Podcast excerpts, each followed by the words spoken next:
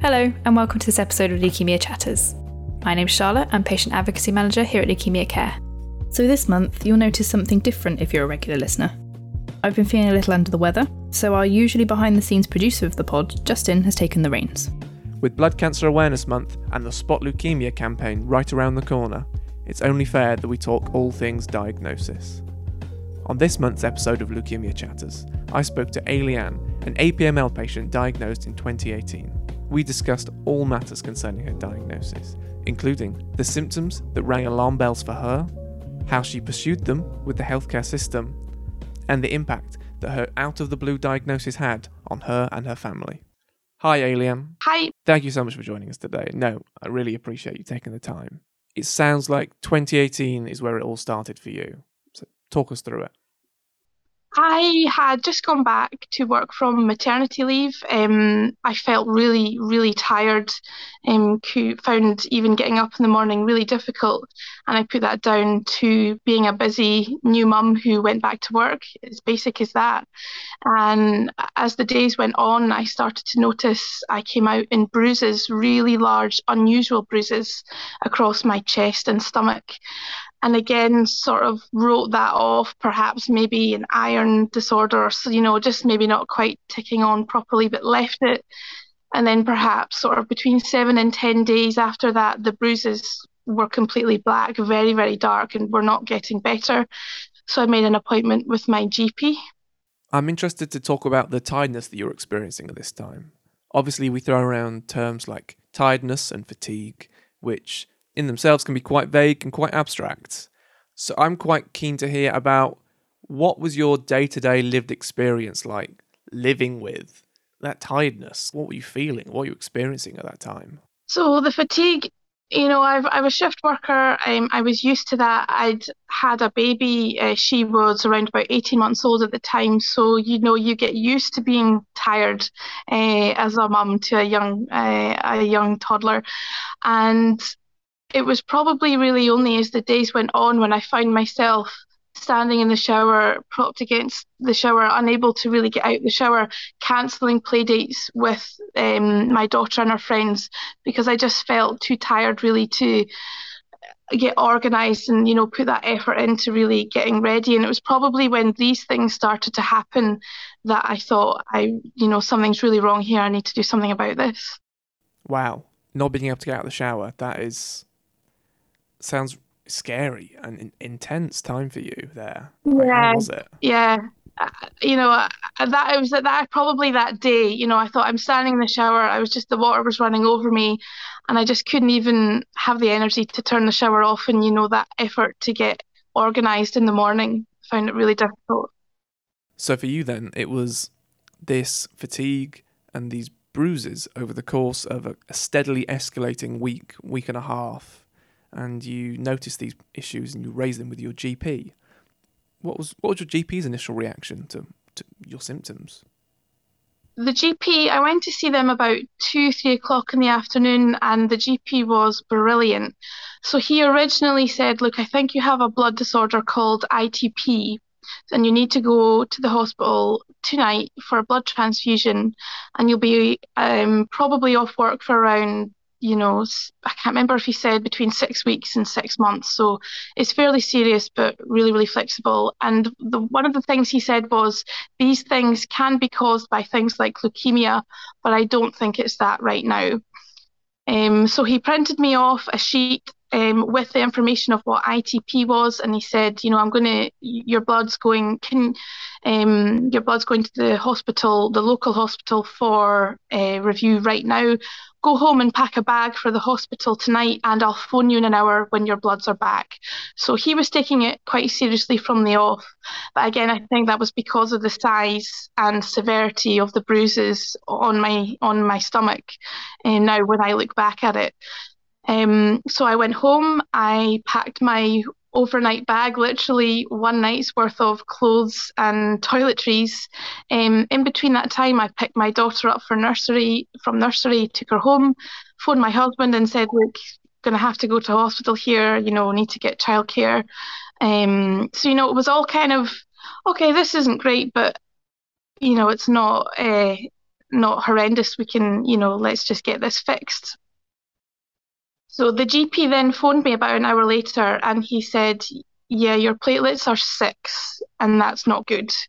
And I didn't know anything about what platelets should be, or probably even what platelets were. Probably have very basic knowledge of the human body at that point. Um, so he said you need to go to A&E right now and we need to get you booked in again still thinking it was ITP and I would stay overnight so my husband took me to A&E and I was booked in, got my white band around my wrist, ready for admission to the ward here. Um, and then things got a little bit different. Um, I was told to wait in the A&E reception. I'd had a second blood test just on arrival at the, the hospital and I could see uh, the hospital doctor was on the telephone in a sort of side room and the A&E doctor took myself and my husband probably about half an hour later into uh, one of the consulting rooms in A&E and he said uh, we think you've got leukemia. You're going in the ambulance that's out there just now straight to the Beatson Cancer Hospital in Glasgow. And that's what happened. I mean that that 7 to 10 day window was such a quick escalation and kind of acceleration of things from from no symptoms yeah. at all, it sounds like, to. Yeah, so I went to the GPs at perhaps maybe three o'clock in the afternoon, and I'd say this was probably then about half past five after the second blood test. Yeah. That Friday must have been. Things just kind of accelerated. Things accelerated so much for you on that day there. What are you planning to achieve this year? Does it include free falling from 15,000 feet? Maybe flying on a zip wire is more your thing. Join Team LC this year, raising vital funds as well as your pulse rate. We'll support you all the way in raising the money. The question is, are you brave enough to take on the challenge? Simply search online for Leukemia Care Zipwire or Leukemia Care Skydive to find out more. And it sounds like your GP immediately suspected this ITP, this this blood disorder as far as you're aware, do they have kind of any history? Do they have any prior knowledge of? I don't know. I, I don't know, but the GP is just obviously really, really on the, on the ball.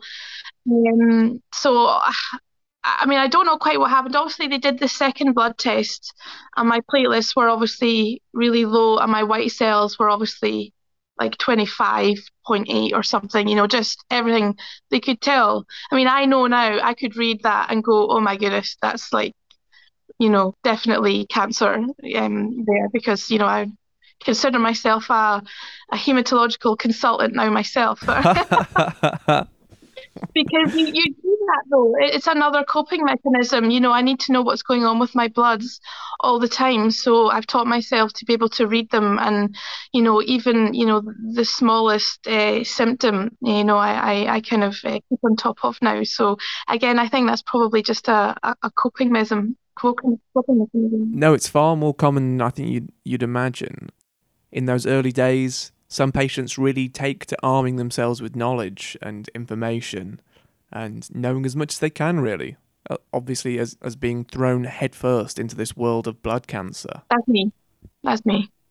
And when you were referred to the hospital at that point, it sounds like you weren't too overly concerned at that point. It sounded just you were going through the motions a bit you had this ITP diagnosis in for a night. It was just something yeah. you were going to have to deal with.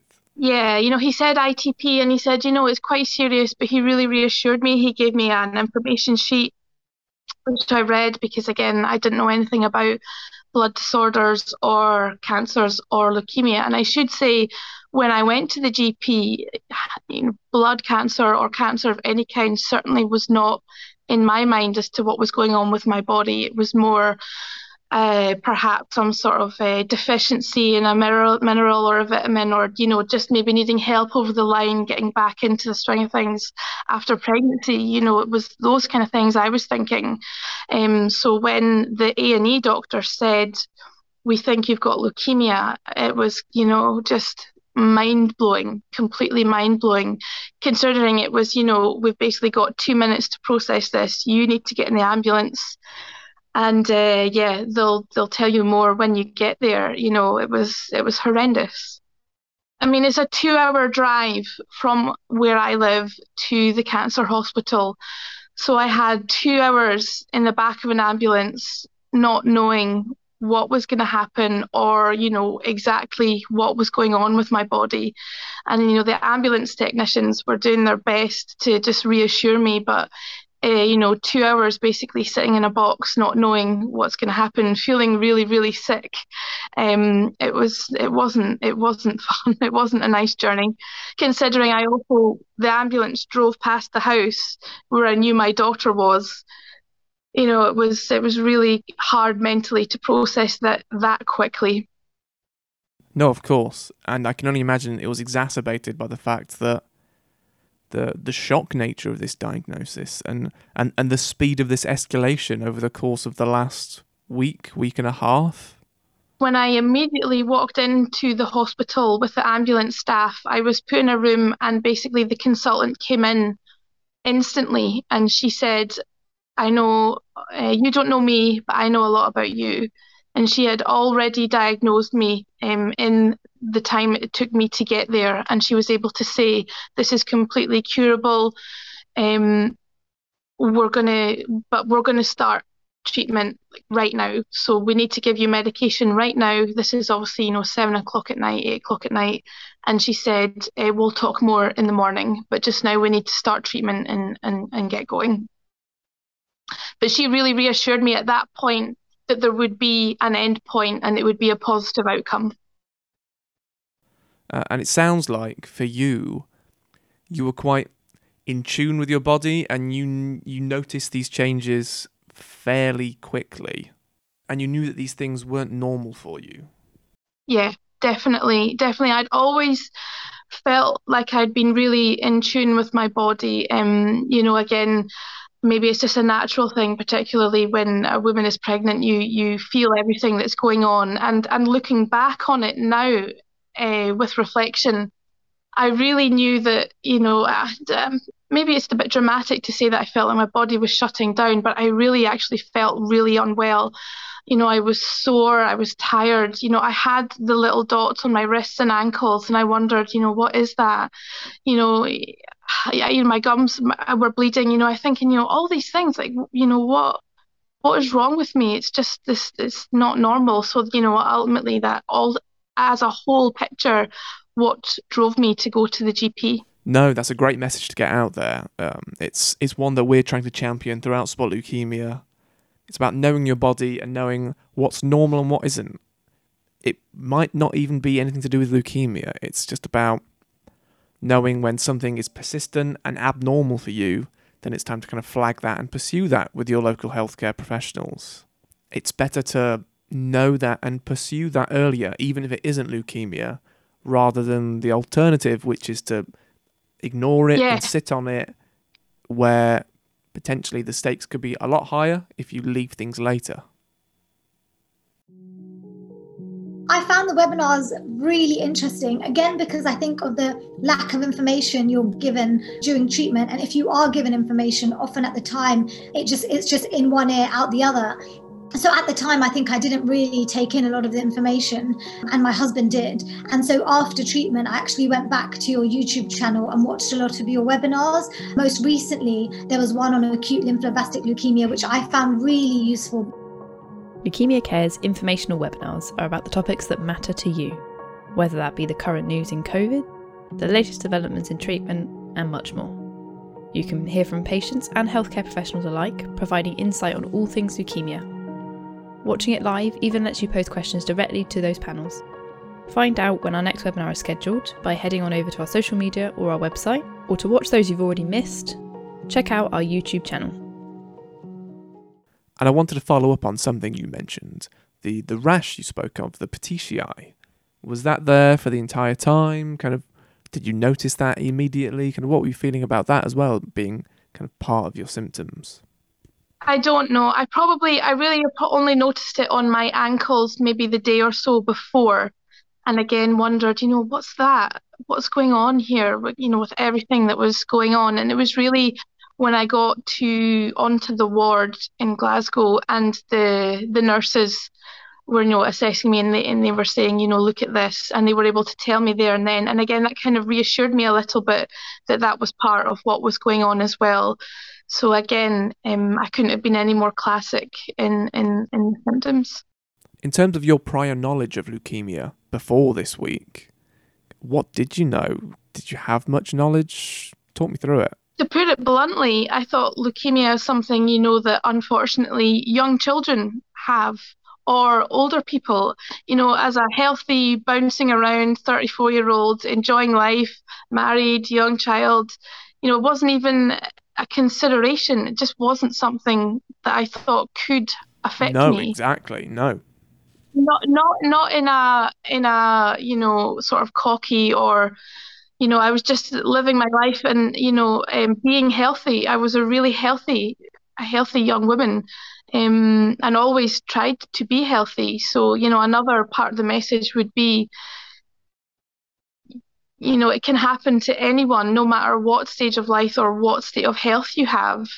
You know, I ate well, I exercised loads, um, you know, got out in the fresh air and you know, this still is something that uh, affected me. So it, it can be anyone at any time.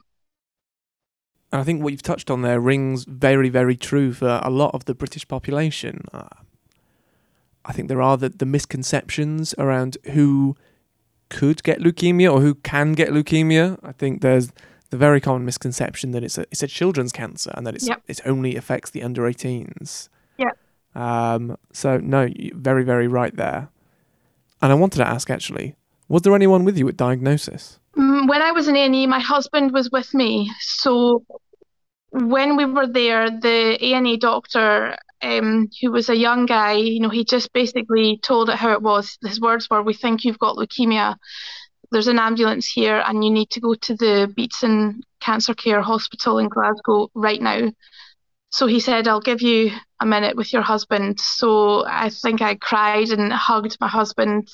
And then it was, you know, like, okay, organization mode. You need to go home. We need to get childcare sorted. And he said, just leave that with me.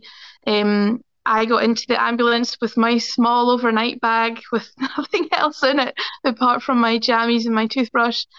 And uh, he would eventually follow me down, um, you know, a couple of hours or maybe even, you know, half an hour later in, in the car. And with things escalating and accelerating so quickly, I'm going to assume that the, the responsibility of sharing the news of your diagnosis and the situation that you were in fell to your husband. Yeah, I, didn't. I couldn't. I couldn't process it myself. Like I couldn't phone my mum. I couldn't text anyone. I was sitting in the ambulance, just. I don't just wondering what my future was going to be rather than trying to get the message out there. So it was completely down to my husband to inform everyone. No, of course, that's very understandable. I think at that point you were still very much coming to terms with that diagnosis yourself, yeah. let alone bearing the responsibility of kind of bringing anyone else up to speed on the matter. And everything that we've talked about today, be that diagnosis or the symptoms, it all kind of ties together into this September's Spot Leukemia campaign. Running during Blood Cancer Awareness Month, the Spot Leukemia campaign is all about spreading awareness of the signs and symptoms of leukemia and getting that message out there, really with prior knowledge of the symptoms of leukemia.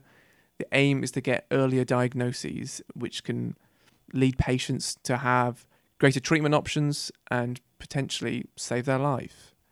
So, in your eyes, why is a campaign like that important? Because people don't know. I didn't know what the symptoms were. I thought I had something else going on when really I was classic in my symptoms. I had the bruising, I had the fatigue, a general feeling of being very unwell, uh, bleeding gums. I mean, it doesn't get any more classic than that. And it still took me, you know, seven to 10 days to get myself to the GP. And I'm just very lucky that the NHS put me into the system, you know, within hours. And the final question that we always try to ask on the podcast is if you had a piece of advice to give to another patient or someone recently diagnosed, for example, what would that piece of advice be? The early days are tough. but look what you can be doing in, you know, four years' time. You know, the hair loss is only for a few months. And, you know, I'm back to work. I, I'm living healthy. You know, my family life is couldn't be any better. So you've just got to uh, find the positives if you can. And it's so cheesy, but you know, it's the small things that, that keep you going, really. It's the small things. Aileann, thank you so much for taking the time to talk with me today and talk me through your diagnosis story. I really do appreciate it. Great to be able to uh, tell people exactly how it is. You know, I think my story is kind of a wild one because of the the quickness of diagnosis. So, and I think that could be a really encouraging story for people. You know, that if they feel scared of going to the doctors or whatever, you know, you could literally be getting fixed that same day. From those of you who want to hear more from Aileann, her story, or other diagnosis stories, then you can head on over to the Leukemia Care website, where you can find our inspirational stories section. For any more information regarding diagnosis, symptoms, or patient stories, head on over to spotleukemia.org.uk and keep an eye on our social media this Blood Cancer Awareness Month for patient stories, information, resources, and more. Thank you for listening to this episode of Leukemia Chatters. For more information and support from Leukemia Care, go to our website, leukemiacare.org.uk, or call our helpline on 080 88 010 444. See you next month.